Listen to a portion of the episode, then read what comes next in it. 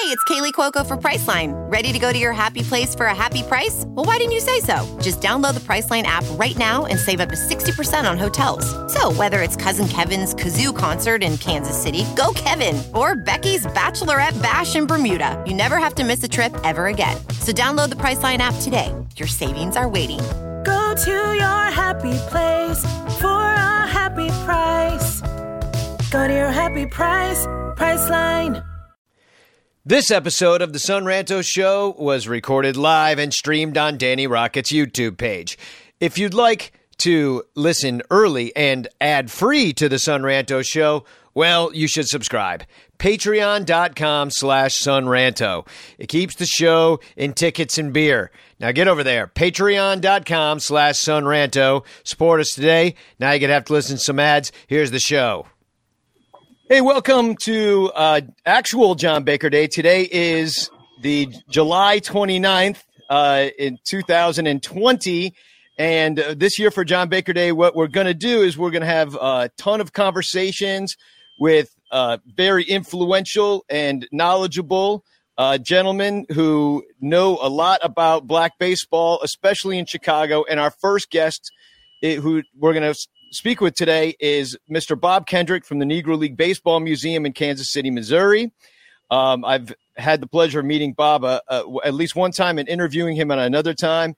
And man, I'm just so excited that you're here. We're, of course, here with John Baker on his special day. Uh, uh, it was six years ago today that he pitched and won the game, uh, scored the winning run, and from the Son Ranto show, infamous Cub fan Crawly. So, uh, welcome, gentlemen, and I, I just want to say um, we have a, a few questions from some of the Lost Boyz who were benefiting this year for John Baker Day. So I think we'll just start with one of those questions. This one's from Dylan Thompson.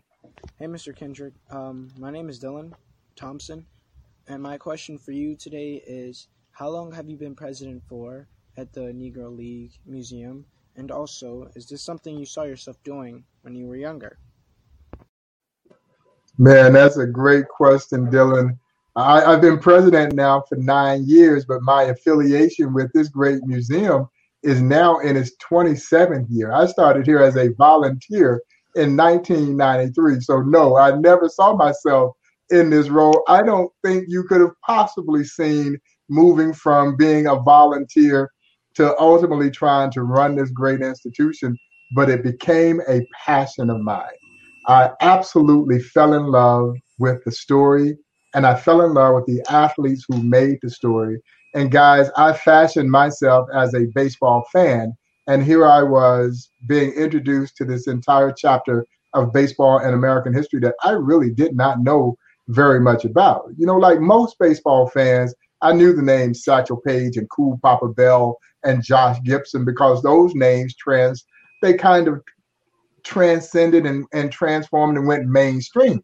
But I had no idea about the breadth, the depth, the scope, the magnitude that this history represented both on and off the field.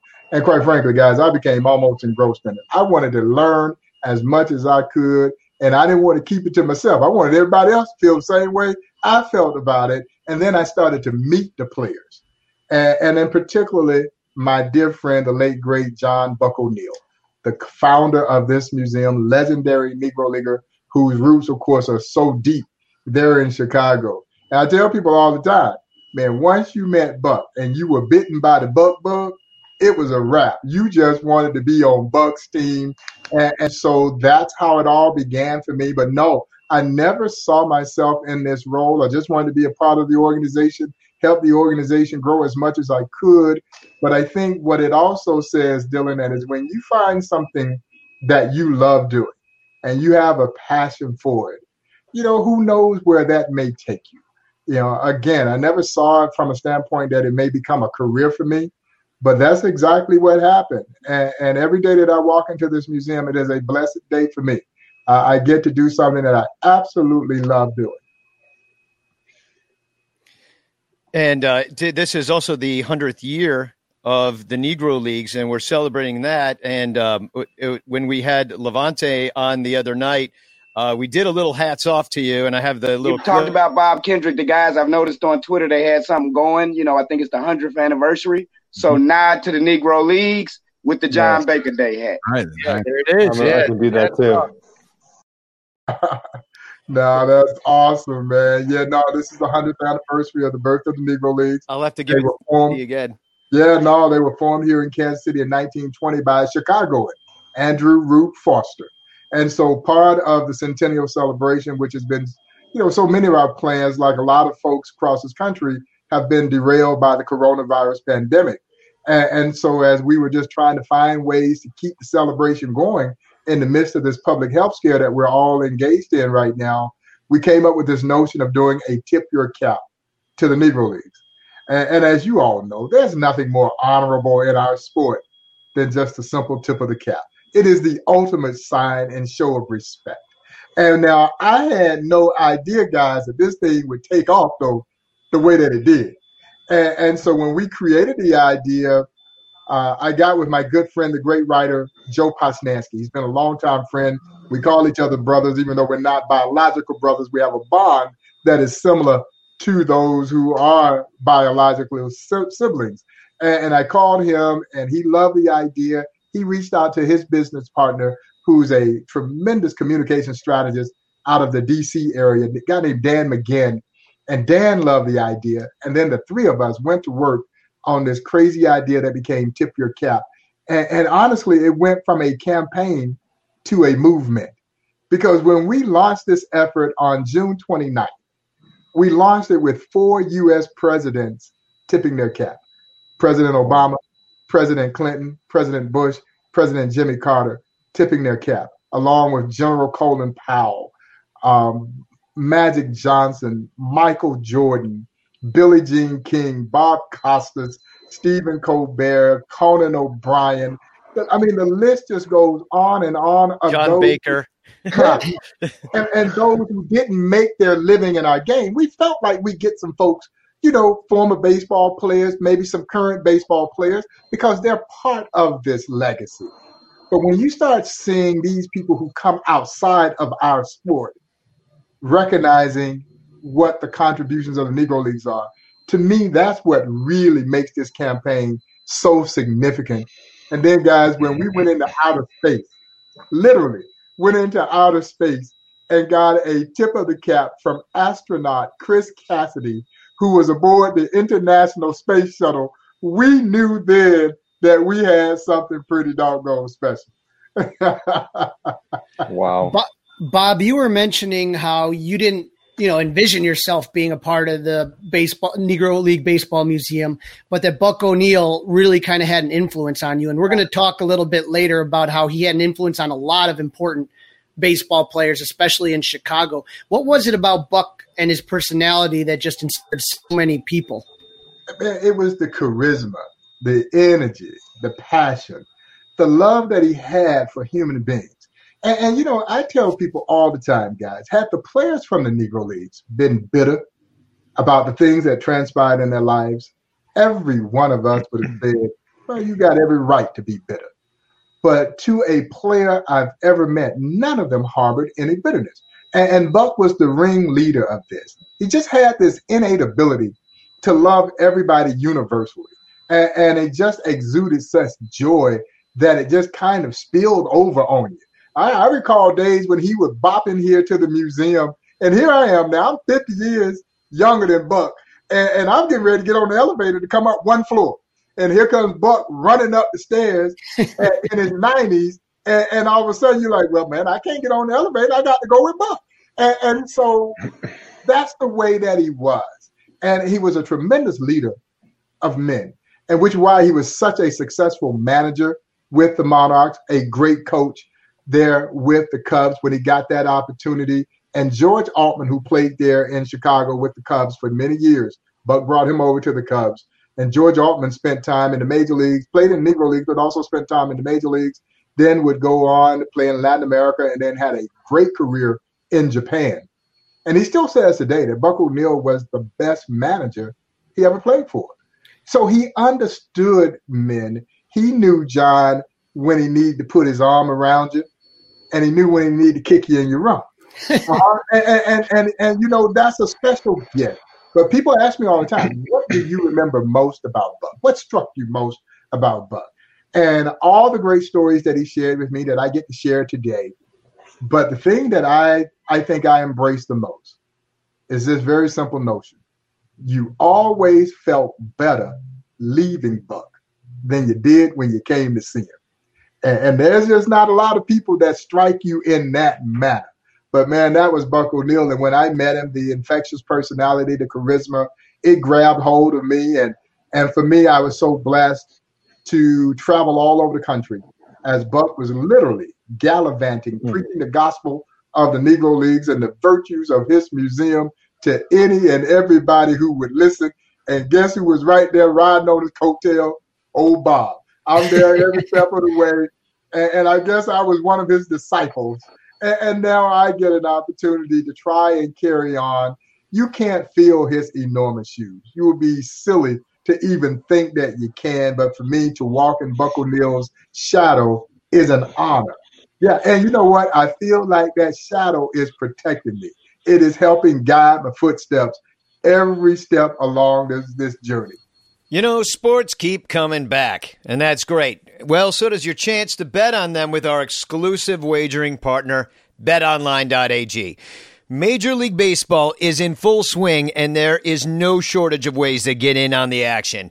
Because BetOnline has all the odds, features, and props for you to bet on.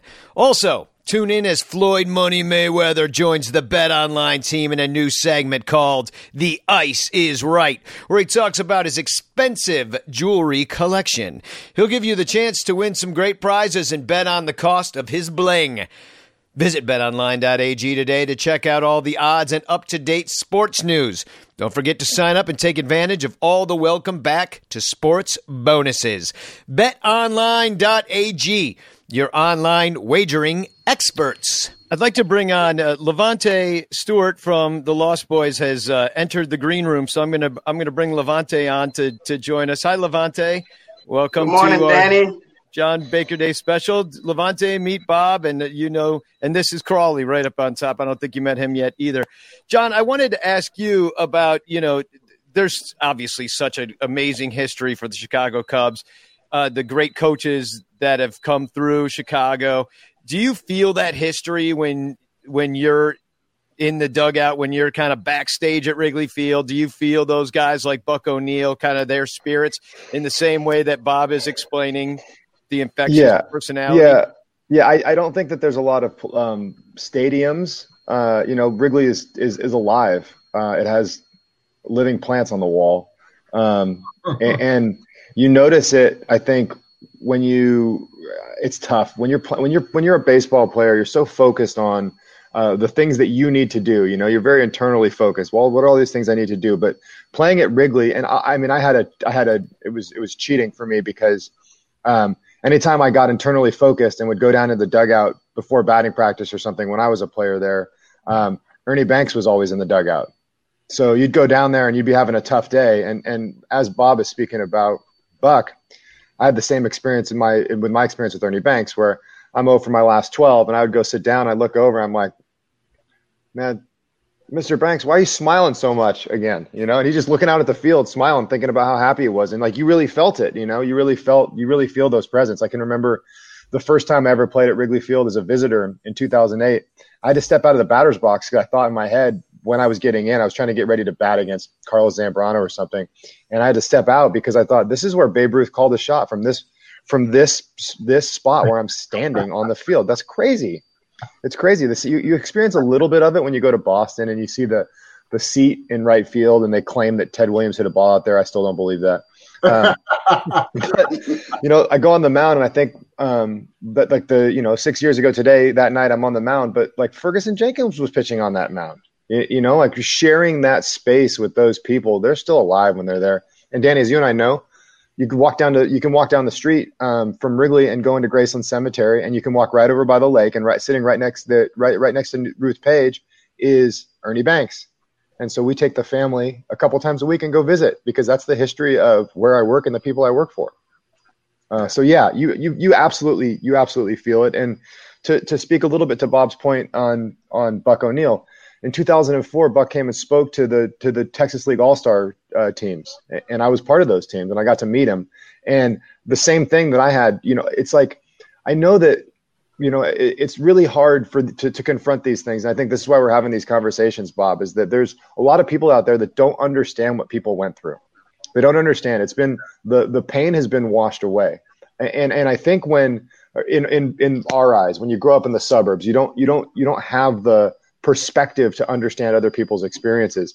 And and, and thinking about my time with Buck O'Neil, it's it's it's like there's some cognitive dissonance in my mind when I think about how joyful and positive he was and what the energy was like coming off of him in contrast to what his life experience might have been. And i don't still don't even know personally how to even make sense of that. Uh, i can't empathize. You can't sympathize because as, as someone like me you're just never put in that place I had I had I had smooth sailing and pats on the back all the way to the big leagues. You know, like I my my my the biggest things I faced were hitting 230 one year in AAA and having to come back from that. Uh, and and I think about the things that you know Billy Williams went through going back to Alabama. And my first year as a coach here in, this organization, um, we get to, I get to the field and Billy comes in to do his a couple weeks in Chicago, and he was my uh, we shared a locker uh, together so when you share a locker with with Billy Williams, let me tell you what you do. You get out of that locker as fast as possible with a sign of respect. I was changing in 10 seconds, but I felt I felt so honored to be like I, I got to serve as like his caddy, you know, like I'd be like, sweet swinging Billy, what do you need? What do you need from me? You need to go get you a hat. You need to get me a shirt. Like, what do you, what do you need? And, and, uh, and, and let's talk a little baseball and you hear those stories. Yeah. So Danny, back to your original question those people are so alive uh, on that field. And as long as we play baseball there, they're never going to be forgotten.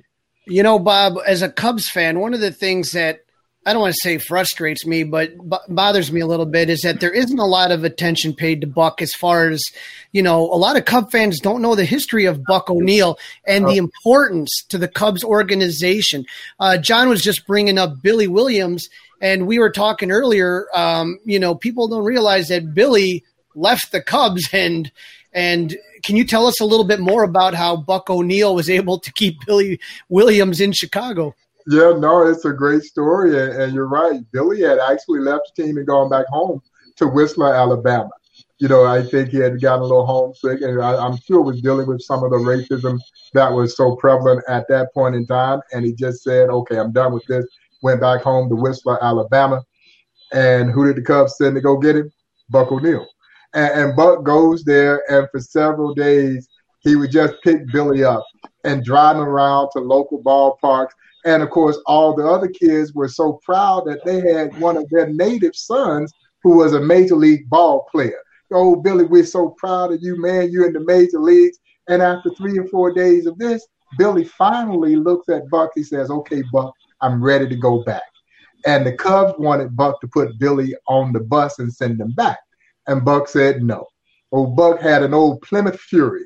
He said, I'm going to put him in my car and I'm going to drive him.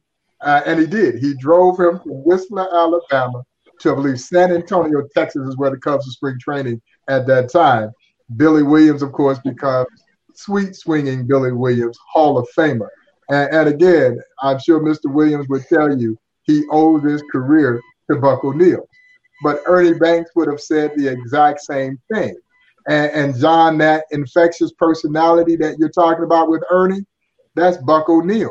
Yeah, Ernie was like a surrogate son to Buck. And, and Buck embraced him and Lou Brock when Lou was there with the Cubs. And of course, Buck brought both of those Hall of Famers to the organization. And so, but Buck had signed Ernie to play here for the Kansas City Moms, got him out of Dallas, Texas. And, and Ernie will, would tell you that Buck not only taught him baseball, but he taught him how to be a man. He taught him social graces. You know, he, he everything taught him how to dress. And, and believe it or not, John, Ernie was a bit of an introvert when he came. and I know that's hard for any of us to imagine who got to know the gregarious Ernie Banks. But that personality that came out of Ernie, that was Buck O'Neil. Yeah, and then Buck would bring you Lou Brock. He would bring you Lee Arthur Smith. So Buck had three Hall of Famers. Hopefully, a fourth Cub Hall of Famer in Joe Carter at some point in time. But then he also brought you George Altman and Sweet Lou Johnson. You know, all of these guys, Gene Baker. And, and Ernie and Gene Baker were both Kansas City Monarchs. They formed the Major's first black double play combination there with the Chicago Cubs. So Buck roots there in Chicago are deep and meaningful.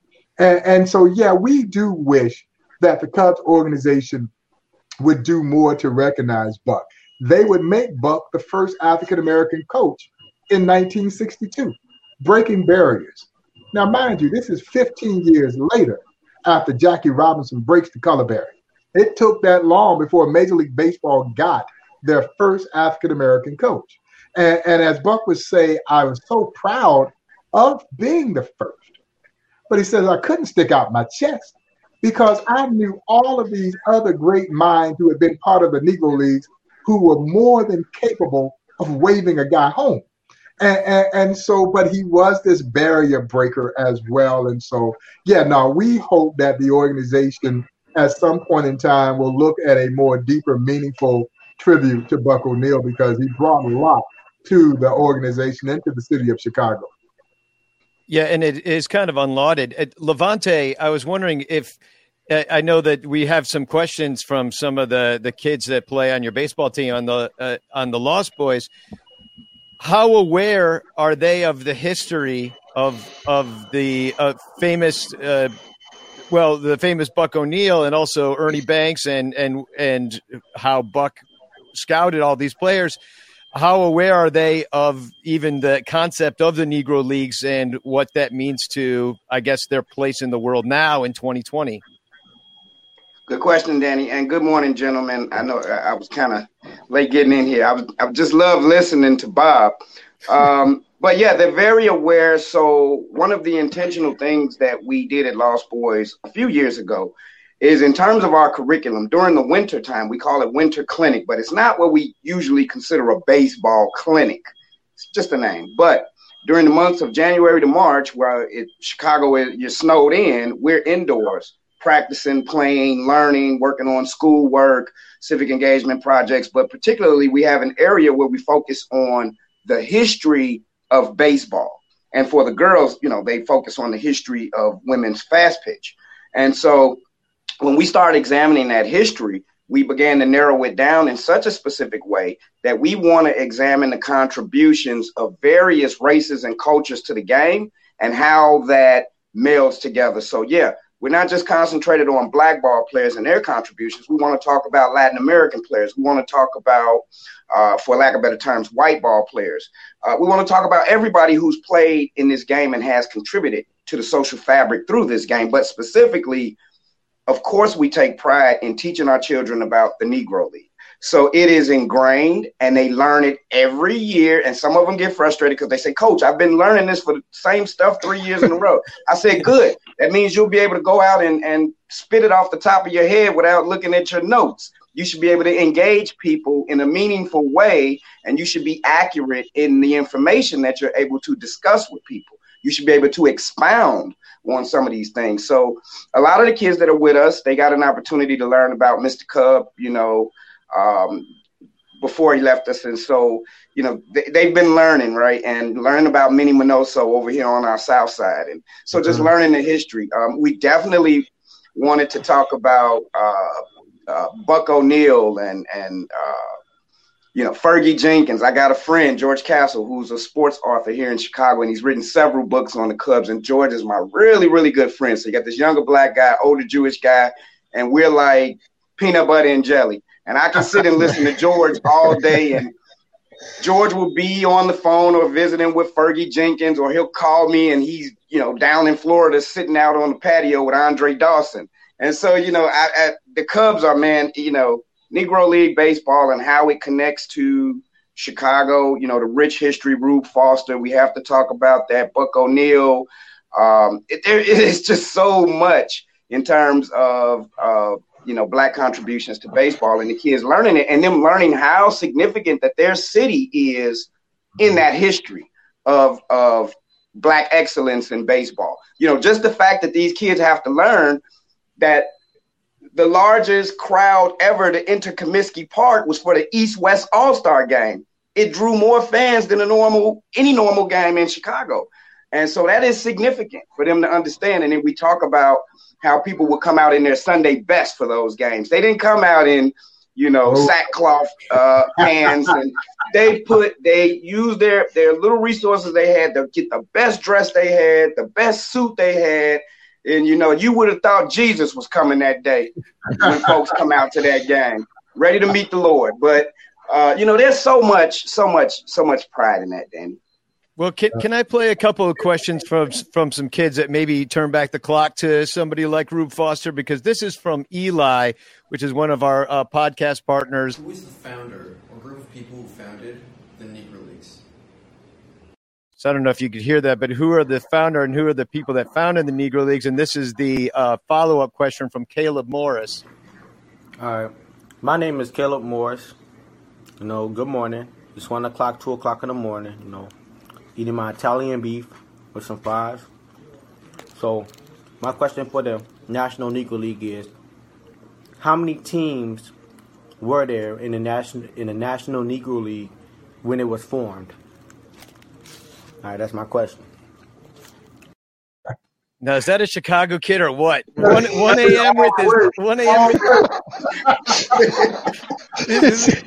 He's, the, he's like he's like me last weekend. I'm you know, jealous, I'm jealous that he can eat that Italian beef sandwich at one in the morning.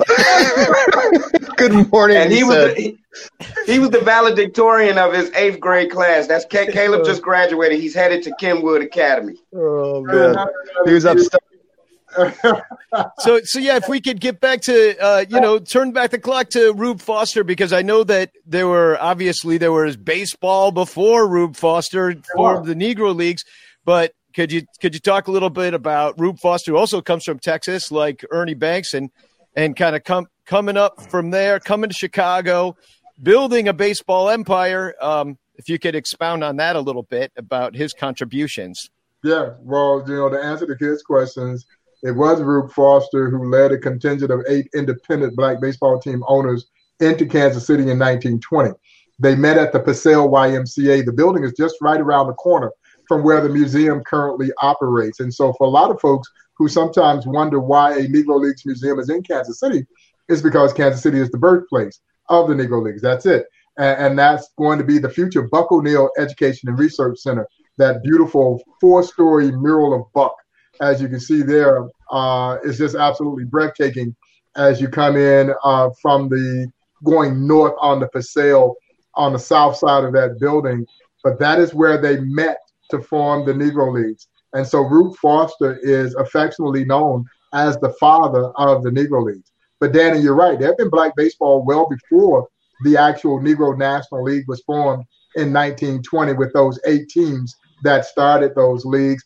Two of them were Chicago teams, the Chicago Giants and Rube Foster's Chicago American Giants. And, and then the Chicago Giants didn't last very long, but Rube Foster's Chicago American Giants were, man, they were a juggernaut. They they were one of the dominant teams, along with the Monarchs and later Pittsburgh Crawfords and Homestead Grays, as some of the great baseball franchises of the Negro Leagues. Rube Foster, though, guys, a lot of people don't talk about it. Rube Foster had been a great pitcher in the pre era of the Negro Leagues, the early era of black baseball. As a matter of fact, Rube Foster, John, is credited with having invented what we now know to be the screwball. Back then, it was called a fadeaway. And fade away. respected this pitch, man, so much so that the great major league manager, John McGraw, would sneak Rube Foster into his camp so that Rube Foster could teach Christy Mathewson how to throw the screwball. Guys, Christy Mathewson threw the pitch all the way into the National Baseball Hall of Fame that he learned from Rube Foster. But Foster was best known as this visionary, this tremendous leader. He would organize the Negro Leagues.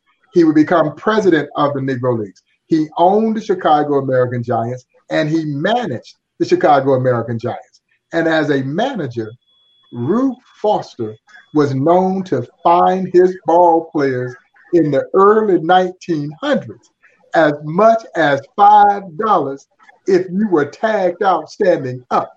You were supposed to fly. now, Rube, Rube LaVonte would draw a circle down the first base line and a circle down the third base line. And if every one of his players couldn't drop a bunt inside that circle, he would find them. Yeah, see, he was adamant about the style of play that became signature in Negro Leagues baseball. Fast, aggressive, daring. They bunt their way on. They steal second, they steal third, and man, if you weren't too smart, they were stealing home. And, and guys, what made it so special is this was the style of play that drew both black and white fans who sat side by side during an era when doing something socially together was virtually unheard of. Negro Leagues baseball brought the two races together. And that's the irony of this great story. Here's a league born out of segregation that becomes the driving force for social change in this country. Yeah, that's. Uh, I think that's something that people don't realize. They, they, you know, that the major leagues were segregated, and I know that we do have another question about that um, from one of the kids uh, about whether the um, if uh, oh from G- Jihan Jihan Rockman asks, has a question about. Jihan Rockman, Lost Boyz Inc. My question is: In the Negro League times, were African American baseball players allowed to play in the MLB league? He wants to he wants to know if during the Negro Leagues time if the they were also the, if there were black players in the major leagues. And I I think that not a lot of people know that there were black players in the major leagues before the Negro Leagues. And also while the Negro Leagues were ending yeah. that that it that there was an overlap. Yeah. so I was yeah, there, was, there, there was an absolute overlap because Jackie braced Cullaberry in 1947 and, and as Danny alludes there were other black players who had been part of major league teams briefly. You know, um, there was a couple guys who didn't even know that they were black. People didn't know they were black that were on teams, and then guys like Moses Fleetwood Walker, who was of darker skin, uh, who played on what we would consider to be a major league team going back to the late 1800s. And, and Moses Fleetwood Walker, guys, was a barehanded catcher. Yeah, ouch. and it didn't, it didn't last long before, believe it or not, a Chicagoan. Yeah, a Chicagoan um, who was so, well, he was such a great ball player that basically created a gentleman's agreement that banned blacks from playing on white professional teams. And there he is. Yeah, Adrian Cap Anson. Cap Anson was an outstanding baseball player. He is in the National Baseball Hall of Fame.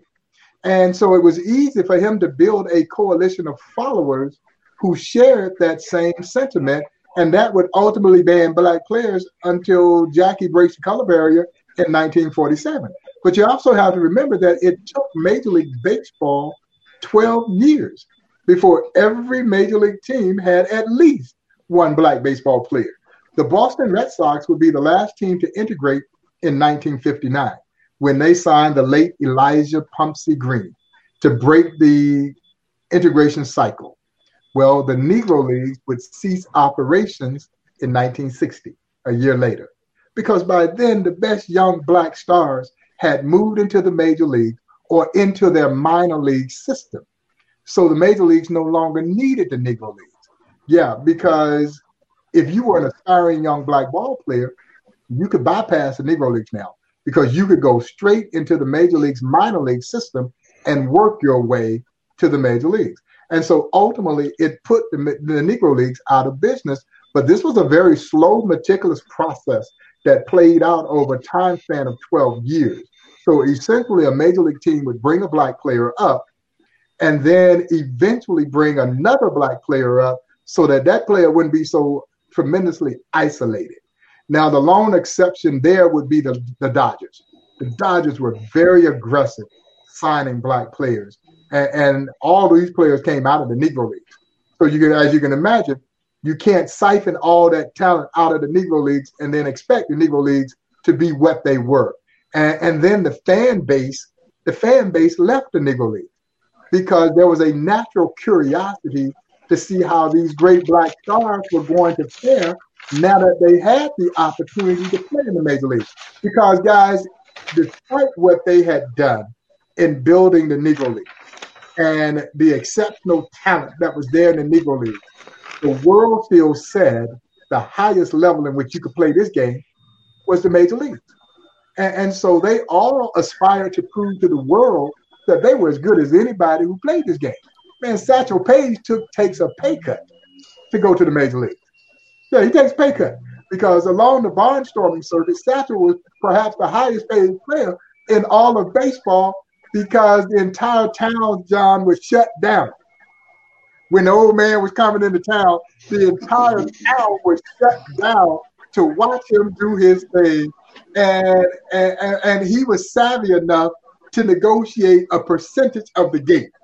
And, and so, yeah, he takes a pay cut to go to Cleveland in 1948 and he and the great Larry Doby helped Cleveland win its last World Series. Now, my Indian fans get tired of hearing me say that. Yeah, they won the World Series in 48. They haven't won a World Series since then. I, uh, Bob, I think they got to a World Series in 2016. I'm just trying to remember what happened. In that one. Yeah. yeah. Something about some rain delay or something. Something, yeah, something, something happened. Well, something, I, I be- what... something beautiful happened. but hey, Bob, I want to if I can add to that, I, am really glad you brought up uh, the fact about that because I think it has a bigger significance, uh, even outside of baseball. It leads still to a current modern day problem, um, which, you know, John and Danny, thank you so much, and Crawly for speaking up on this, for standing with us in America to finally say enough is enough. And so when you think about it, that same story is juxtaposed across Black culture we build all of these institutions for ourselves and for our families and our children and our communities because we're isolated and we're segregated from other institutions and from you know the economy and being a part of this and so for example you know black wall street in tulsa oklahoma we know about that massacre but when you examine what happened there you look in chicago and bronzeville after the great migration some of the greatest minds and legends in chicago uh, have lived in Bronzeville, came here, right? Musicians, artists, intellectuals, ball players. Bronzeville, from all accounts, was the place to be if you were black. Now it's 2020. Bronzeville is trying to make a comeback, but it's so bad here, Bob. That point, we used to call it the low end, and you Chicago guys know what I'm talking about. Nobody wanted to go down on 35th and State Street if you weren't going to a White Sox game because you had Stateway Garden projects there. You had other projects, and you you know, and it was just kind of a dismal place. And you would not have known this significant and great history um, about you know all of this success in the black community if people didn't re- preserve those oral histories and stories and try to pass them along. So you really do see a pattern, an egregious pattern that has you know really happened to black people as a result of segregation and us building our institutions and then when integration occurs it flattened a lot of things for us and so you know uh, i just want to mention it because that is still a it is really a big factor and a contributing factor to the socioeconomic conditions of black americans not just in chicago but all around this country if you start looking in black communities and cities you should see that something is going on and say, wait a minute, something just ain't right. Well, and, and, and to your point, LaVonte, you can go back, and I tell people all the time, you can trace the rise and fall of the Negro Leagues with the rise and fall of black economy in this country. And to a great extent, black economy never recovered from losing the Negro Leagues. So again, what was good morally, what was good socially, was devastating economically. And, and, you see, wherever you had successful black baseball, you had thriving black economies. And to hear Buck O'Neil and Ernie and my dear friend, late great Ted Double Duty Radcliffe, who lived and died in Chicago at 103. Yeah, he died in 2005. He was a fixture over at White Sox ballpark.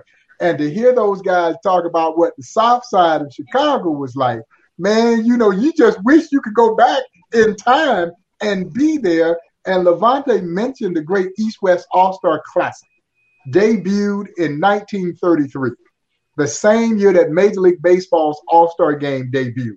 And yes, it did outdraw Major League Baseball's All Star Game because he's right. They would put over 50,000 fans in Chicago's Comiskey Park for that showcase event, one of the greatest sporting events in American sports history that nobody knows anything about. And, and Buck O'Neil says that black folks would come from as far west as Los Angeles by train, as far south as New Orleans, as far east as New York, converging on Chicago for this showcase event. They stand on the south side. Yeah, they all stand on the south side. And, and so you can get a you can kind of get an understanding of how special the South Side was, or here in Kansas City where the museum is located, historic 18th and Vine. Same thing. One of the, I think 18th and Vine is one of the most recognized street cross sections anywhere in the world because that intrinsic mixture of jazz and baseball that radiated yes. from this street corner. And anybody who was anybody, particularly in the world of jazz, you know, they could get a gig in Kansas City when they couldn't get a gig anywhere else because all the restaurants had live music, all the hotels had live music, and you had nightclubs galore right here in this area that my office is right now. And, and when we built this museum, it was part of an effort to try and revitalize historic 18th and Vine, who, like a lot of urban areas, LaVonte, had died, had died and been left abandoned until we built this museum here 30 years ago as an effort to resurrect this once very proud, prominent African American community. But my granddaddy would tell me stories about that, man, and he would say, you thought the game was something. You should have seen the nightlife down in Bronzeville because you could just be walking around and, and, and bump into all of these stars. You know, you'd be at a, a jazz club and Louis Armstrong is, is playing at night. And, you know, you, you got uh, names are escaping me right now, but, you know, you see some of the famous actors and actresses for that time and they'd be in Chicago. So you're right, Bob. Everybody descended on Chicago for that game. And, um, and it, it was just, you know, according to my elders, it was just a blast for a couple of days, you know, here on the South Side, specifically down in Bronzeville. You know, it's a big, big family coming together around baseball. Around baseball. And you have to understand, segregation is one of the most shameful things to ever happen in this country's history. But what segregation did was it forced ownership. So the degree of ownership that was so prevalent in those African American communities, I'm not sure we will ever see that again. Here in Kansas City, black folks could only move within a 13 block radius. 13 blocks, couldn't go outside those 13 blocks. But man, within those 13 blocks, you had everything you need. Yeah, and more. And, and, and I think what we saw was you saw other folks coming in to this area to enjoy that nightlife and these great musicians. I'll never forget. Buck tells a wonderful story. He says the Monarchs had played here in Kansas City on a Saturday, and they were all going to go home, John. They were going to get cleaned up, get dressed, and they're going to come back to a nightclub here at 18th and Vine called the Subway. Well, it was called the Subway because the club was actually below street level. And so as Buck is telling the story, said they all sitting around in the nightclub sipping on a little tea. When a kid walks in, he's got a horn over his shoulder he wants to blow. Everybody say, let him blow. Well, Buck said his kid gets up on the stage, he starts making some noises out of this horn they never heard before, but you had to pay attention. That kid was a young Charlie Yardbird Parker. You know, so that's the kind of star power that we're talking about. Louis Armstrong had his own semi-pro black baseball team. Cab Calloway had his own semi-pro black baseball team. And, and, so I tell people all the time, all the jazz musicians wanted to be baseball players. All the baseball wanted to be jazz musicians. So fitting that they came together here at historic 18th and Vine. Back, back, sports back, and so is your chance to bet on them with our exclusive wagering partner, BetOnline.ag. Major League Baseball is in full swing, and there is no shortage of ways to get in on the action. You see, betonline.ag has all the odds, futures, and props for you to bet on. So do it. Also, got to tune in. Floyd Money Mayweather joining the Bet Online team in a new segment called The Ice is Right. And he's going to talk about his expensive jewelry collection. He'll give you the chance to win some great prizes and bet on the cost of his bling. Visit betonline.ag today and check out all the odds and up to date sports news. Don't forget to sign up and take advantage of all the welcome back to sports bonuses. So go to betonline.ag, your online wagering experts. They sponsor this podcast and we thank them. betonline.ag. Hey guys, uh, you ever shave your balls? I mean, you know, sure you have. I mean, why not? Make them nice and smooth. Well, let me tell you how. You got to join Manscaped. They got the lawnmower, the Manscaped Lawnmower 3.0. It's a premium electric trimmer. It's designed to give you a confidence boost through your body image. So they got the ceramic blade and skin safe technology, and it's designed to reduce nicks or tugs on your fellas down below below. So you got the Lawnmower 3.0. It's waterproof, comes with an LED light. You can manscape in the shower, in the dark, or even in a dark shower. Whatever you want to do. They also just released their Shears 2.0 nail kit, which is the perfect add on to the Lawnmower 3.0 trimmer. See, the Shears is a luxury four piece nail kit featuring tempered stainless steel tools, and it includes tipped tweezers, rounded point scissors, fingernail clippers, and a medium grit nail file. See, the Shears 2.0 nail kit allows you to pluck your eyebrows and trim your nails in style. Now, on their website, you also find the crop preserver, an anti-chafing ball deodorant, and moisturizer, and you know you need it because you got that summer swamp ass going on. Uh, you got that, uh, you know, the uh, natural hydrators and antioxidants in the crop preserver, so you want to use that. You'll also find the crop reviver, a testy toner that's like having cologne that is designed for your balls. Now, we won't judge you if we catch you sniffing your own balls, but I will be impressed by your flexibility. Now, go to manscaped.com and check out some of these life changing products. What you got to do to get 20% off right now, plus free shipping, is use the promo code armchair at manscaped.com. 20% off, free shipping, manscaped.com. Use promo code armchair. It's time to grab 2020 by the horns and shave that front trunk. And we thank you, Manscaped, for sponsoring the Son Ranto Show. Man, And this- all, and all the backup catchers wanted to be pitchers, right, John? well, I, I just I, this is blowing this is blowing my mind. You know, Dan, as Danny knows, my brother's a musician, and uh, when he was in Chicago, he, he went and studied at Northwestern music performance, plays the trombone, and when he was in Chicago, he played in the Clarence Cockrell band, um, and got to play with Clarence. And I think about just like these parallels of of, Oh, yeah. Of the, the relationship between performance, right, which is my job now, which is focusing on helping people perform better and how these things go from how the athlete can identify with the musician and, and, and vice versa. And then again, thinking about um, ownership, uh, it, it- like we're talking about. I remember, um, I think it was last year, or the year before. Uh, Killer Mike, the, the the musician, came out with a TV show, and he did a whole episode on the dollar and where the dollar goes in and out of the community.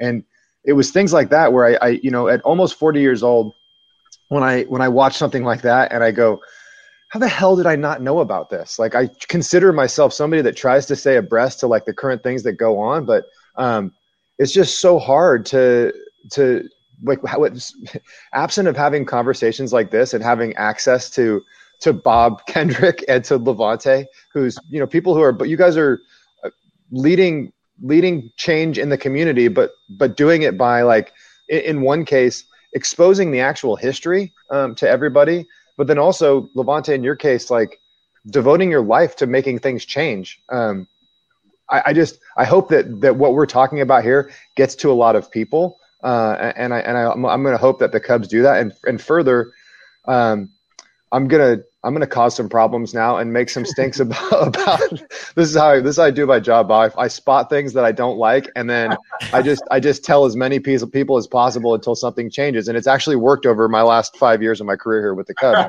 Um, but the fact that we don't have uh, the fact that we don't do anything like specifically to honor Buck O'Neil, um, especially in this time, like that's uh, the, the the first word that comes to my mind or the first feeling that I notice as I kind of mindfully think about what's going through my body right now is uh, embarrassment.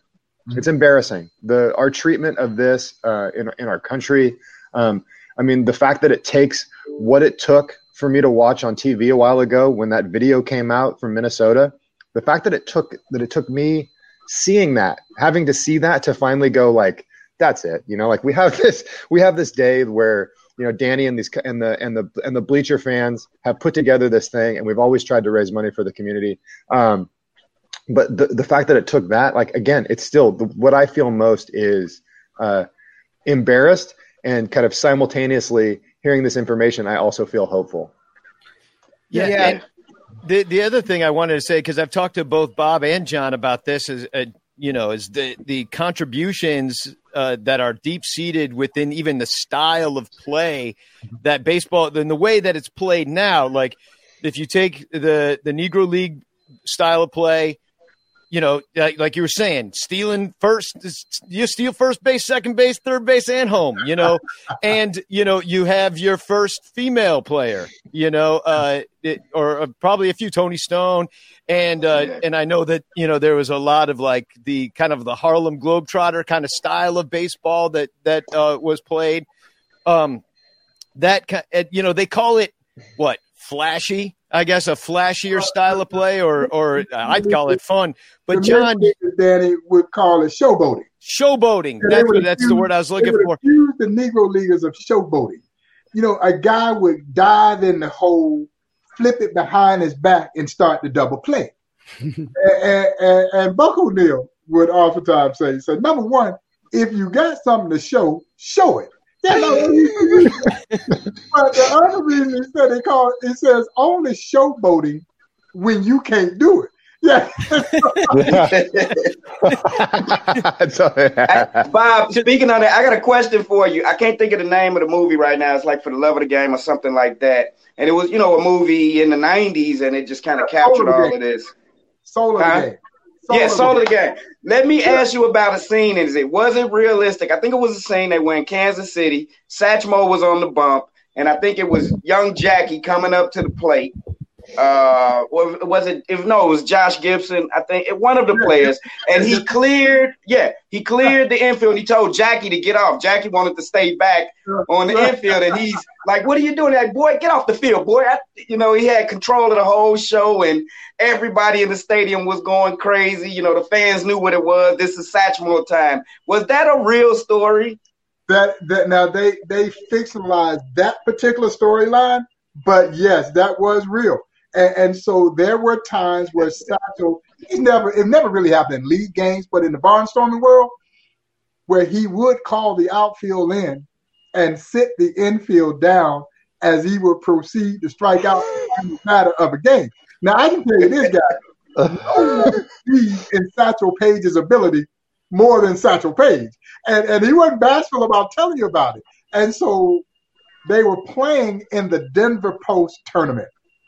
And so Satchel has his Satchel Paige All Stars.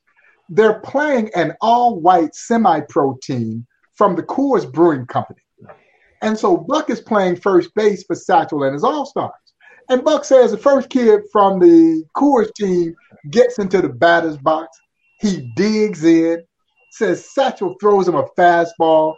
John, the kid swung as hard as he could, topped it, dribbled it down the third base line, it stays fair. He beats it out. He gets an infield hit. Well, Buck says about that time, one of the kids from the Coors dugout steps out on top of the dugout steps and he yells out, Let's beat him. He ain't nothing but an overrated darky. Well, Satchel's nickname famously for Buck was Nancy. That's a whole nother story. We ain't got time to tell you that. story. that story actually happened in Chicago. at the Evans Hotel on the south side of Chicago. Anyway, Buck says Satchel looks over at first base. He says, Nancy, did you hear that? Buck said, Yes, Satchel, I heard him. He said, Nancy, bring him in. And so Buck says he's at first base, John. He turns, he motions for the outfield to take a couple steps in. Satchel looks over at first base. He says, Nancy, bring them all the way in. there were seven guys kneeling around the mound. Satchel Paige and the catcher, and Satchel strikes out the side on nine straight pitches. he looks into the coolest dugout and says, overrated darky, hey. And of course, South kid that said this was embarrassed. They all came out to apologize to Satchel and his teammates.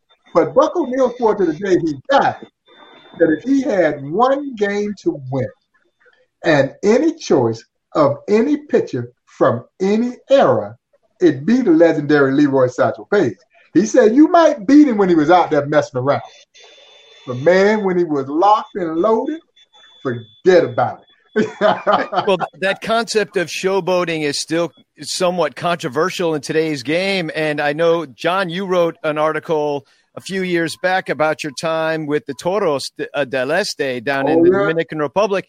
And I've talked to Bob too about the just amazing contributions that the Negro League ball players gave to those, uh, well, Cuba, Dominican Republic, Puerto Rico, when when those guys weren't allowed to play in the major leagues, a different form of baseball came to be. Your Sammy Sosa, you know, kissing, kissing uh, the, you know, yeah. blowing the kiss to the crowd, all that stuff. Right and here. John, and and you talked about it, you know, in your article. If, if yeah, I'm happy to. I'm that. happy to speak on it. So when I, you know, I was 30 years old and tried to prove to Major League Baseball after a catastrophic arm injury that I could still play. So I took a job to play down in the Dominican Republic, and the.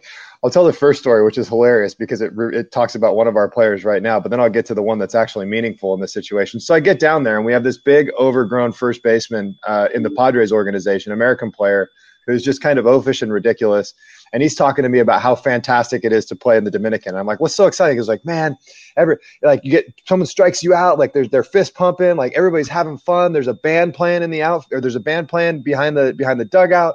Um, you go and play in the Capitol, and they got dancers on the top of either dugout. The music never stops. Like it's just the energy is so high. You could do whatever you want here. You can do whatever you want. You get a hit, you can throw your bat. And so he's like, so we're driving to uh, San Francisco, um, which is like a, a three-hour drive from where we are on the bus, and so we stop at like a in the kind of the middle of the country there um, at, at, a gas station, and he goes and buys a huge like multicolored rosary that hangs down to about his belly button, and he's like, I'm gonna hit a home run in this game today. I'm gonna hit it about 450 feet. I'm gonna pop that. I'm gonna pop that rosary out and I'm gonna swing it around my neck on the way to first base. And sure enough, in his first at bat of that game, Anthony Rizzo comes up and hits a home run to right field and fires the rosary all the way around his neck. And coming from the United States, were something like that to happen in a professional game here, people would have man lots of feelings would have been hurt by by that right they would have been so sad that you showed me up not not so much concerned about the fact that they threw a meatball that got hit 450 feet but more about what more about what the guy did after he did something amazing well when i looked into the other team's dugout what I saw was they're all laughing and pointing at him, like all of them. They're laughing and pointing at him. Then they're laughing at pointing at the pitcher. The pitcher's got a smile on his face, like he's just shaking his head. And I thought, man, this is really different, right? So I asked one of the players from in, in La Romana when they announced the guys that come up to hit if they're from the the backyard, as they call it. They say del patio, del patio, del patio as the guy's coming up to bat because that means he's from La Romana. La Romana, the area um, is you have Casa de Campo, which is this like huge resort, really nice resort in the Dominican, but then the surrounding area is made up by people that have generally come up uh, cutting sugar cane. That's what they do down there. You either you cut sugar cane, or you you get a job at the hotel, or you work at the jumbo. Education usually stops uh, around third grade. And so I asked one of the players, one of the Del Patio players, I'm like, man, Victor Mercedes was his name. I'm like, tell me, like, you know, Dime, tell me, tell me about what's going on with all of this? The, the, the stuff gets thrown. Like, what is what does that mean to you? What does it mean to you? And he goes, Americans think that we do that to show other people up. He goes, but I do that because I'm celebrating my opportunity to play baseball. Every time I get on this field, it's it's I'm not cutting sugar cane. I'm not folding towels at a hotel. this is my opportunity to do something better. And and having that personal experience and actually being willing to ask the question, that took uh, what I what I had learned, what I had been kind of socialized to learn as a as a kid growing up playing baseball in the U.S., which was my way of baseball. The they say play baseball uh, the right way, right? They say that all the time. What that generally means is play baseball my way, the way that I learned it, not the way that you learned it, the way that I learned it. Um, and, and so it just gave me a new perspective, and I realized that that those things were not my way that I was taught, and I was I still played the same way. You know, I, if I ever hit a home run, I put my head down, I ran around the bases. And if I got a base hit, or if I hit a ground ball, I, I ran hard every single time.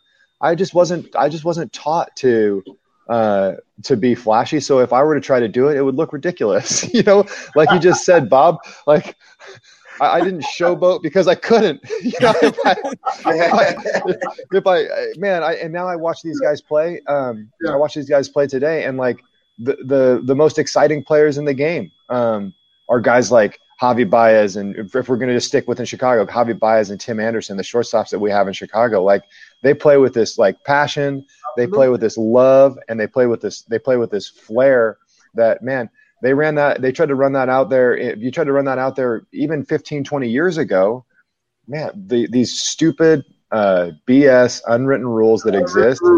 yeah, my kids call them. My kids call those rules. My daughters call those rules rules with a B because the B at the front of Brule stands for stands for stands for BS. B.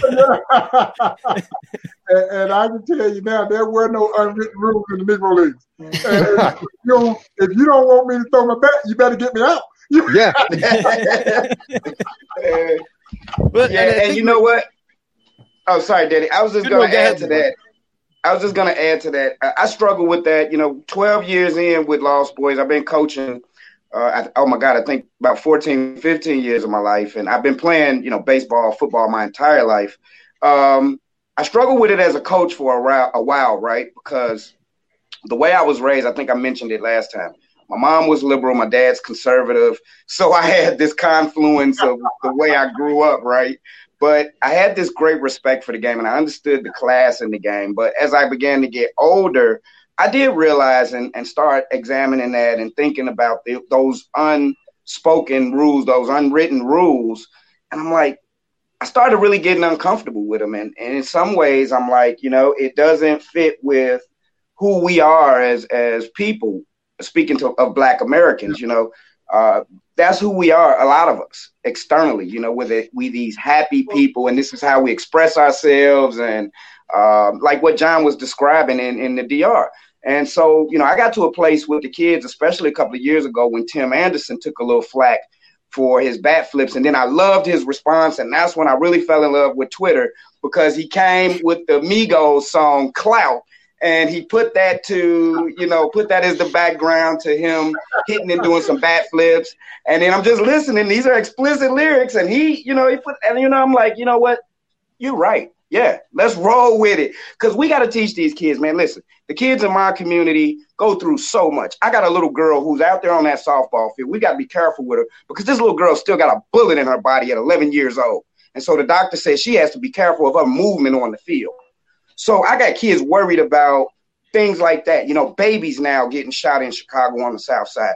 So what the heck, man? You hit that ball, you crank one, you're proud of yourself. Flip that bat, do a cartwheel down the first, whatever yeah. it is that builds pride in yourself, your confidence. Enjoy the game. Like I tell them, this is our holy place. When we get to this field, we're celebrating God, we're celebrating life, family, our country. We're celebrating all of these things. So have fun, be a kid. I'm 44 years old, and every time I step on that field for practice or whatever, I become 12 years old all over again every day that I do it. And I'm going to do it, Danny, until they bury me. Matter of fact, bury me with some cleats, I tell my kids. and, and, you know, it's really interesting, uh, John and LaVonte, the players from Latin America, they still play the game the way the Negro Leaguers taught their ancestors.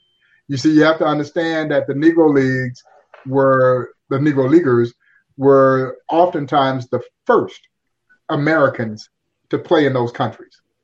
And when they went to those countries, man, they were welcomed with open arms. They stayed in the finest hotels. they ate in the finest restaurants that those countries had to offer, and then would come back home and be treated like second class citizens. So as a result, a lot of Negro League players would call those Spanish speaking countries home for one simple reason.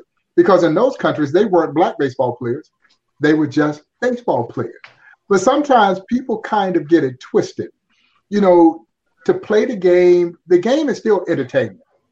And, in the Negro Leagues, it was entertainment at its highest form. It doesn't mean that you weren't going to see great, fundamentally sound baseball. But they were going to bring it, man. They were going to bring it. They were going to put on a show.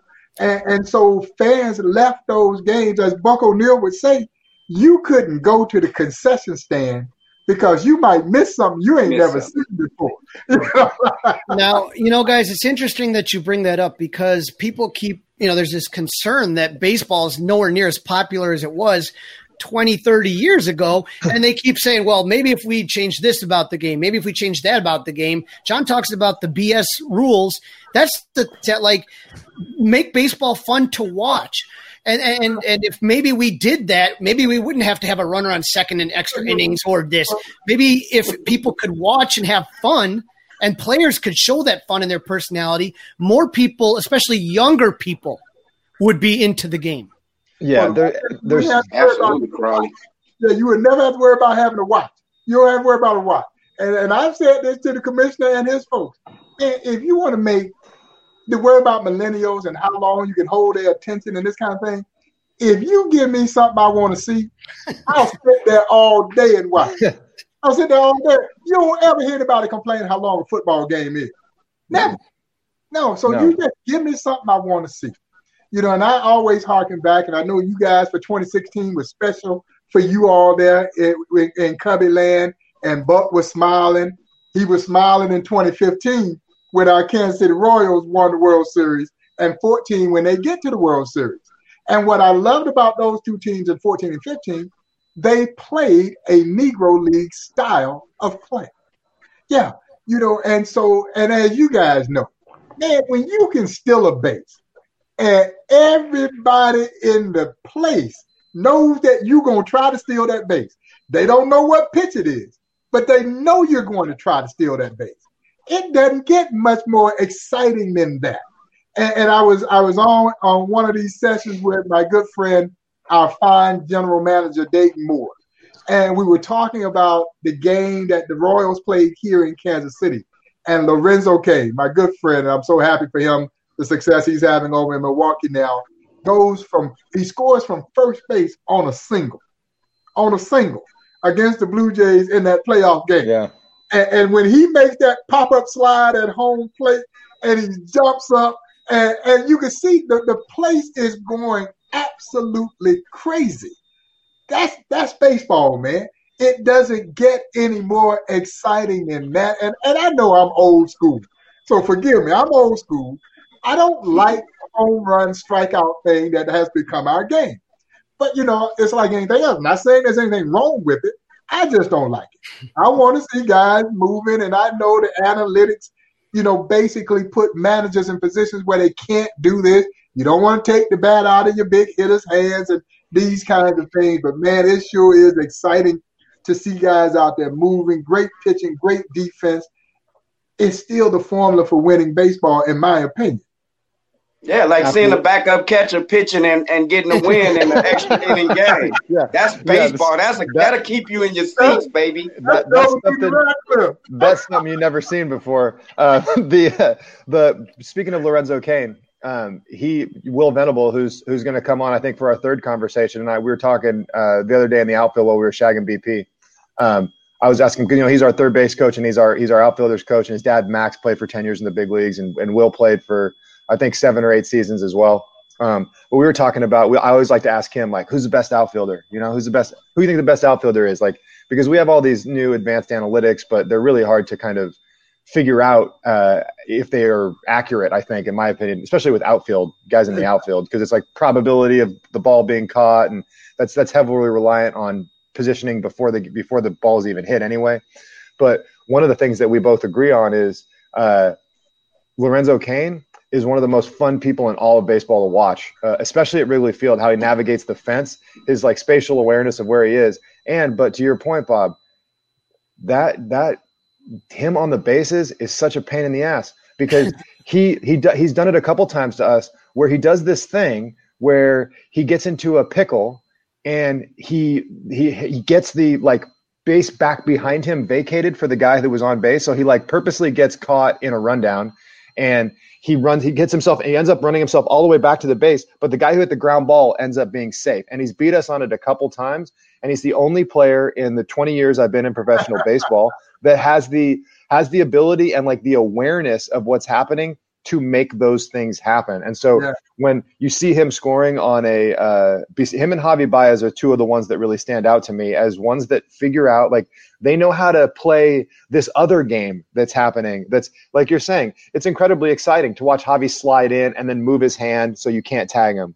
Um, or to watch him to watch him steal home. Those are when when baseball was finally integrated, that's what we brought into the game. And and when you look at, or you know, the second time, I guess, with with Jackie in '47, but when you look at um, our Hall of Fame, and you look at the best players, uh, you look at the best hitters that ever lived, that ever walked on this earth. Uh, there's a pretty common theme uh, that I that I that I notice when I think about Willie Mays and Henry Aaron and Barry Bonds. That's a decent outfield if you ran it out there, you know, left, right, and center.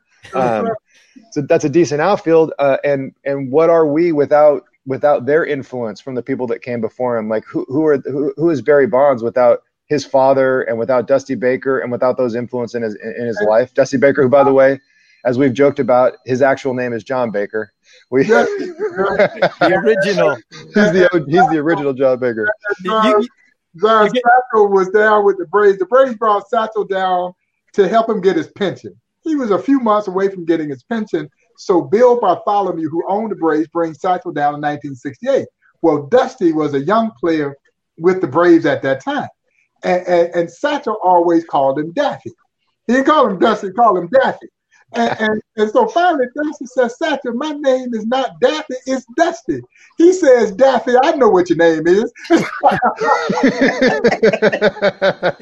you know, Bob, um, John Baker was talking about Hall of Famers, and one of the great travesties in baseball is that Buck O'Neil is does not have his plaque in Cooperstown. There's an award name for him and stuff like that, but uh, you know the fact that he didn't get put in when he was alive. And because of his influence on the game as a great manager as a player however you want to put him in he belongs. Where do you see that happening as far as the potential of buck o'neil getting his plaque and finally being recognized among the greats in cooperstown? Well we thought that in 2006 when they had this epic election of negro league players and they put 17 in and they left buck and minnie minoso out we thought that that was going to be the end all for Negro Leaguers in the Hall of Fame because they had put this thing together so that they could put all the Negro League players who deserved to be there in one fell swoop. And then it didn't happen for Buck and Minnie Minoso. And Buck missed by one vote that year. And, and, and was very close as well. And it still baffles me that at that time they were both, they were the only two players that are still alive that were on that list in 2006. And it still baffles me that they didn't have the foresight to put both of those incredible men into the National Baseball Hall of Fame. So we thought it was over. As a matter of fact, I had basically given up on it. And what we understand now is that through the Golden Era Committee, there is a possibility that both of those guys' names could be on the ballot as early as December of this year, right around the time of baseball's winter meetings. And that there is an outside chance that both could actually get into the Hall of Fame. Now, it will it mean the same to me? To be honest, no, because they're both gone now. Now, we could have had them both there to celebrate with them, but for their fans who have been so vigilant about the fact that they deserve to be in the Hall of Fame, it would be hard for me not to be happy for them because I think they will feel like their voices have been heard and that there has been this level of vindication if it were to happen. And you know, you know, I can say this with no uncertainty. Buck O'Neil is a Hall of Famer. Minnie Minoso is a Hall of Minnie Minoso was the Latino Jackie Robinson, man. You know what I'm saying? And, and Buck O'Neil did everything you could do in this game, and he did it with grace, class, and dignity. So if anybody represents a Hall of Famer, it's Buck O'Neil and Minnie Minoso. And, and so do I think they should both be in? Absolutely. Am I biased? Absolutely. Are the people that choose the Hall of Famers biased? Absolutely. Absolutely. when you get Minnie Minoso, he's batting with five bats at one time. Like, eh, how can you not let a man like that into the Hall of Fame?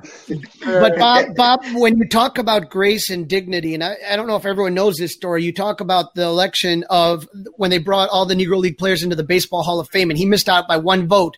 Then they turn around and asked him to speak. You know, and, and you think about how how bitter you might be to be one vote short, and then say, "Oh, can you induct these other people?" But he did it. And, and, and there he was, speaking on behalf of 17 dead folks who did not have a voice. When the world was saying, you should be, this should be your Hall of Fame speech, he's there speaking on behalf of those who didn't have a voice. And guys, I still say today that it was one of the most selfless acts in American sports history.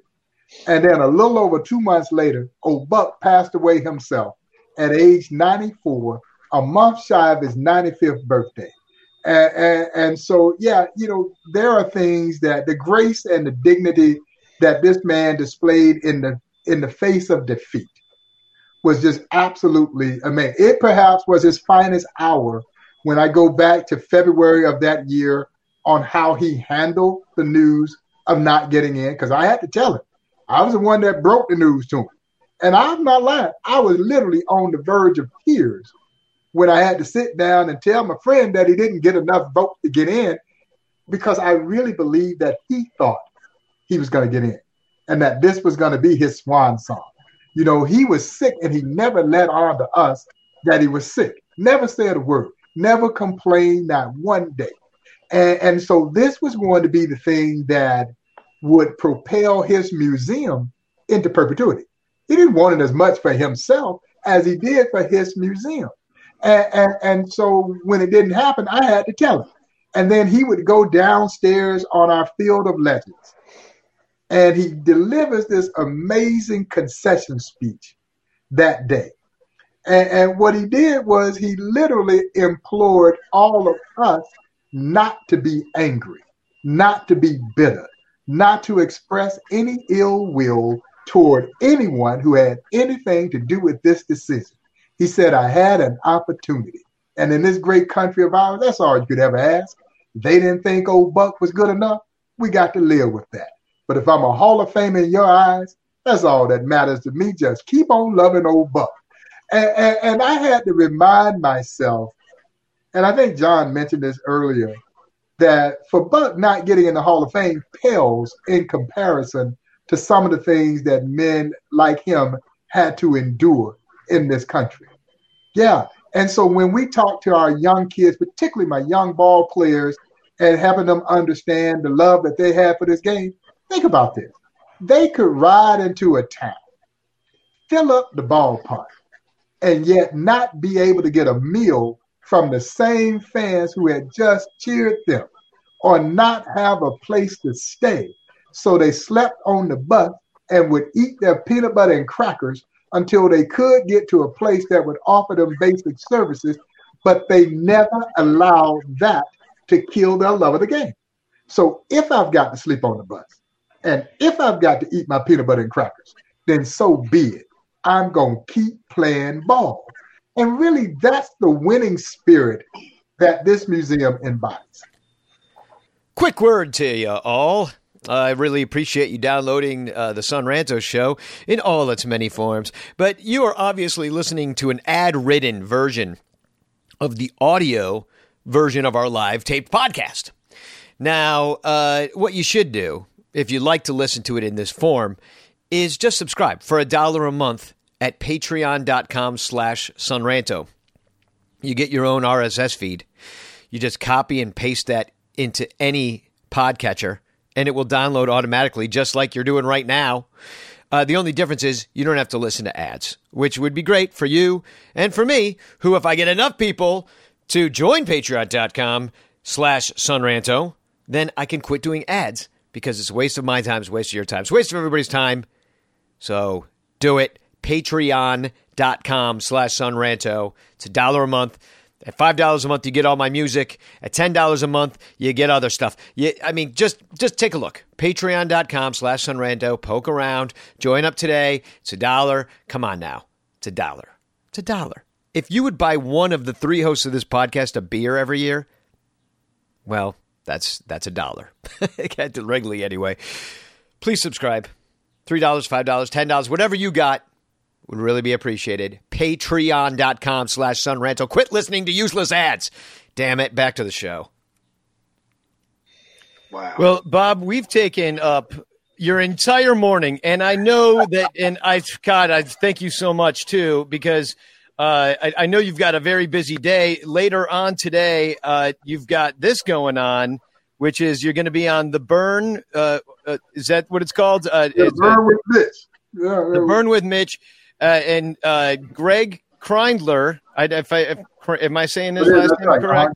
Uh, he, he's going to be on with you, and I know you've got an incredible, a credible um, uh, exhibit. Uh, is it still going on of some of Graig's paintings? We just gonna, took it down. Just took it down. One the, that's one of Graig's magnificent pieces of of a young Rube Foster. Uh, he was a gangster man. Rube was a bad dude. Yeah, he was a bad dude. He could pitch that ball. I, yeah. I think sometime in the off season, I would love to just in, interview you about just Rube Foster. Right. just get into. Oh, yeah, no, we you know we could spend the show talking about Rube Foster or Josh Gibson or Satchel Paige, and and and, and would have no problem because the stories are so plentiful. Uh, but no, man, I've absolutely enjoyed this, and you know, John, man, it's great to be with you on John Baker Day. I remember when they had Satchel Paige Day at Wrigley Field in July. It was in July of 1942. It was Satchel Paige Day at Wrigley Field, and and, and the Negro Leagues didn't play as much at Wrigley as they did at, at Comiskey. But this is real special. They're playing the Memphis Red Sox, and it's Satchel Paige Day, and the Chicago Defender, the great African American weekly paper there, they present Satchel with a gold pocket watch. And the pocket watch is inscribed on the back it says to the world's greatest pitcher from the world's greatest newspaper. and, and, we recently acquired that watch. That watch is proudly on display downstairs here wow. at the Negro Leagues Baseball Museum as a reminder of Satchel Paige Day at Wrigley Field. and if you're ever in Kansas City, you, you've got to check out the Negro League Baseball Museum. You got to eat some barbecue Oh, and yeah. and and you got to go catch a Royals game because uh, that's a great ballpark too. I had a great time there, and and Bob, you know, I just really appreciate everything that you do to keep the history of our game alive and to to, to bring uh, especially fans that don't know about well, half of the baseball that was being played before 1940 or 1962 or whenever the Negro Leagues finally, uh, unfortunately, gave up the ghost, or fortunately, depending on how you look at it. Absolutely. You know, um, you know, just thank you so much for bringing yeah, all Bob, this knowledge. You. It's it's really appreciated, and um, and so I, be, before Bob takes off, I'd like to say, Danny, and I think that you know we talked about this, Bob. Um, we've talked about how, at least for me personally, you know, like the the this event, this day started because of something kind of crazy happening, um, and it was and it was a fan run event. But one of the things that Danny knows is that like I've always wanted, I've always been looking for a time to take my name out of it, uh, to to to step back and be a backup, and perhaps in the future we could make this more of a Buck O'Neil tribute. As I love uh, it, awesome. Buck yeah. O'Neil Day. Yeah. And just for everybody, I, I like the transition. Yeah. And and just for everybody out there, you know, obviously with the virus and everything, it's difficult maybe to make it to the uh, Negro League Baseball Museum. There's a lot of stuff you can do to support them on their website. They sell a lot of great things. Um, I have uh, this bobblehead here of, of Buck yeah. O'Neil. Uh, I like collecting Cubs memorabilia, and when you guys came out with those bobbleheads, I, I was all over that. So um, a lot of people can still support the museum even if you can't physically go there. Yeah, I got a couple pictures too. I want to put up. This is some Chicago American Giants gear that uh, I th- you can go buy it on the website right now. This is oh, my dream jacket. What? Yeah, this this is beautiful. I, and look at look at the back. that, that 140 bucks. So you know, my birthday is past, but you know, Christmas is coming, and uh, you know, uh, so it. And also, I know you were doing your hundred for a hundred. I think that's. I didn't see that on your site this time, but you can become a member of the Negro League Baseball Museum any at any time. So just go to their their website and you know give them a donation, become a member. It comes with uh, passes to come visit, and Bob's always around. So always. oh yeah, that's that's that's where I met you. There's a, I got a picture of here we are hanging out in Kansas City, making making making me and my friends all look like a bunch Yeah, of slouches. Danny, we're. Danny, uh, Danny, we're gonna need we're gonna need Bob to, to take you to a, a, a, a suit store in Kansas City the next time you go, so that you don't ruin the picture again. Well, but see, here's but here's why though. The- Here's Bob uh, collecting a twenty five thousand dollar check, so you know he he can afford to look better than me. I'm already smiling when there's a check in the picture. Wait, I got a check right behind me. I got one of those giant checks that somebody gave me once too. Oh, well, it's beautiful, Bob. Thank you so much, and and please go to the Negro League Baseball Museum. And also, I want to uh, shout out LaVonte, and please go to Lost Boyz Inc. too, and check out the work he's doing. This is what we're, why we're doing uh, what we're doing this John Baker Day. We're trying to raise money for the Lost Boyz, so please go to lostboyzinc.org and donate to LaVonte, donate to Bob Kendrick and all the great work they're doing. And uh, and I guess John Baker Day is now Buck O'Neil Day Yeah, starting let's- tomorrow. so enjoy the final John Baker Day. This will be the this will No, this no, will no. the We got to keep this. I'm just, I'm just getting here, guys. We got to keep John Baker Day. Well, we can, we got to we make both work. Don't worry, LaVonte. We can treat it like Prince. We can call it Buck O'Neil, formerly known as John Baker Day. Okay? We have, we'll, have, we'll, we'll have some, we'll have some little, we'll have some little script, but it'll be a nice. Uh, I will really appreciate. I really appreciate. I couldn't be honored more too to pass off whatever whatever platform we've built to the people that I feel like actually actually deserve it. You know, this is Danny and I talked about this concept a lot for for people that come from my situation. You know, I was a backup catcher in the major leagues at the end of my career, but it's time for people like me to become the backup to everybody else. And so that's that's that's where I want to move forward. And I don't know, Danny, if I don't know what we decided on with obvious shirts. Um, but do we have it? Do we have a picture of that? I, I I think I do have it in here. Let me. Uh, um, wait, where is it? Oh yeah, there it is. Yeah, that's what that's what we're coming out with here um, Today. Yeah, today. That that Coming that, out that- today. that is coming out, and that's that's in that's in the vein of raising money for uh, for Lost Boyz Incorporated, and for, for Thank you, people like me, more of these more of these conversations, um, so that we can get some history, so that we can have some so that we can have some feel, and we can really figure out we can have a game plan for how we can become the backup to promote these voices, uh, to talk about this history, um, and and to to when we leave this world, uh, be a part of activism and positive change. Yeah. Well, what I'm what I'm hearing right now for us Chicagoans, hopefully we can walk away with this and come back together, Danny, John, Crawly, and let's try to inspire this city, man. Let, let's get Buck on that. You know, yeah, the Hall of Fame is important. We maybe we push that. That's national conversation, but just in Chicago, a statue. You know, we're taking statues down. We need to put, put something on those Put empty some pedestals. Let's put something up. yeah. Yeah, I'm I'm all for replacing. Uh, Yeah, you said that, with- Danny. I've been pushing Yeah, it. let's- Like, let's go. Forget Columbus. Let's do Buck O'Neil and Rube Foster. That's what There I'm we saying. go. Yeah, I'm I'm with it. Let's do it. Well, th- thank you, Bob. Thank you, John. Thank you, LaVonte. Thank you, Crawly. Thank you, guys. And, and uh, happy John Baker Day to all. Today is the actual day when we're filming this, and um, you know, thanks for watching. And um, we'll we'll see you on the next episode where uh, we're going to have Doug Glanville on talking about the present uh, uh, state of black baseball in Chicago. And uh, thanks for all being on, and we'll see you guys uh, on the next on the next episode. God bless, guys. Thank you. All right, everybody. Welding instructor Alex DeClaire knows VR training platforms like ForgeFX help students master their skills. There's a big learning curve with welding. Virtual reality simulates that exact muscle memory that they need. Learn more at meta.com slash metaverse impact. As you write your life story, you're far from finished. Are you looking to close the book on your job? Maybe turn a page in your career? Be continued at the Georgetown University School of Continuing Studies. Our professional master's degrees and certificates are designed to meet you where you are and take you where you want to go. At Georgetown SCS, the learning never stops, and neither do you. Write your next chapter. Be continued at scs.georgetown.edu slash podcast.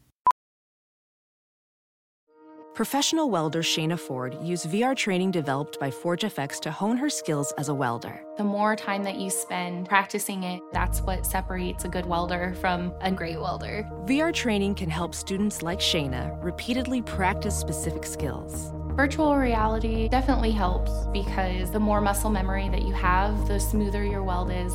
Explore more stories like Shayna's at meta.com slash metaverse impact.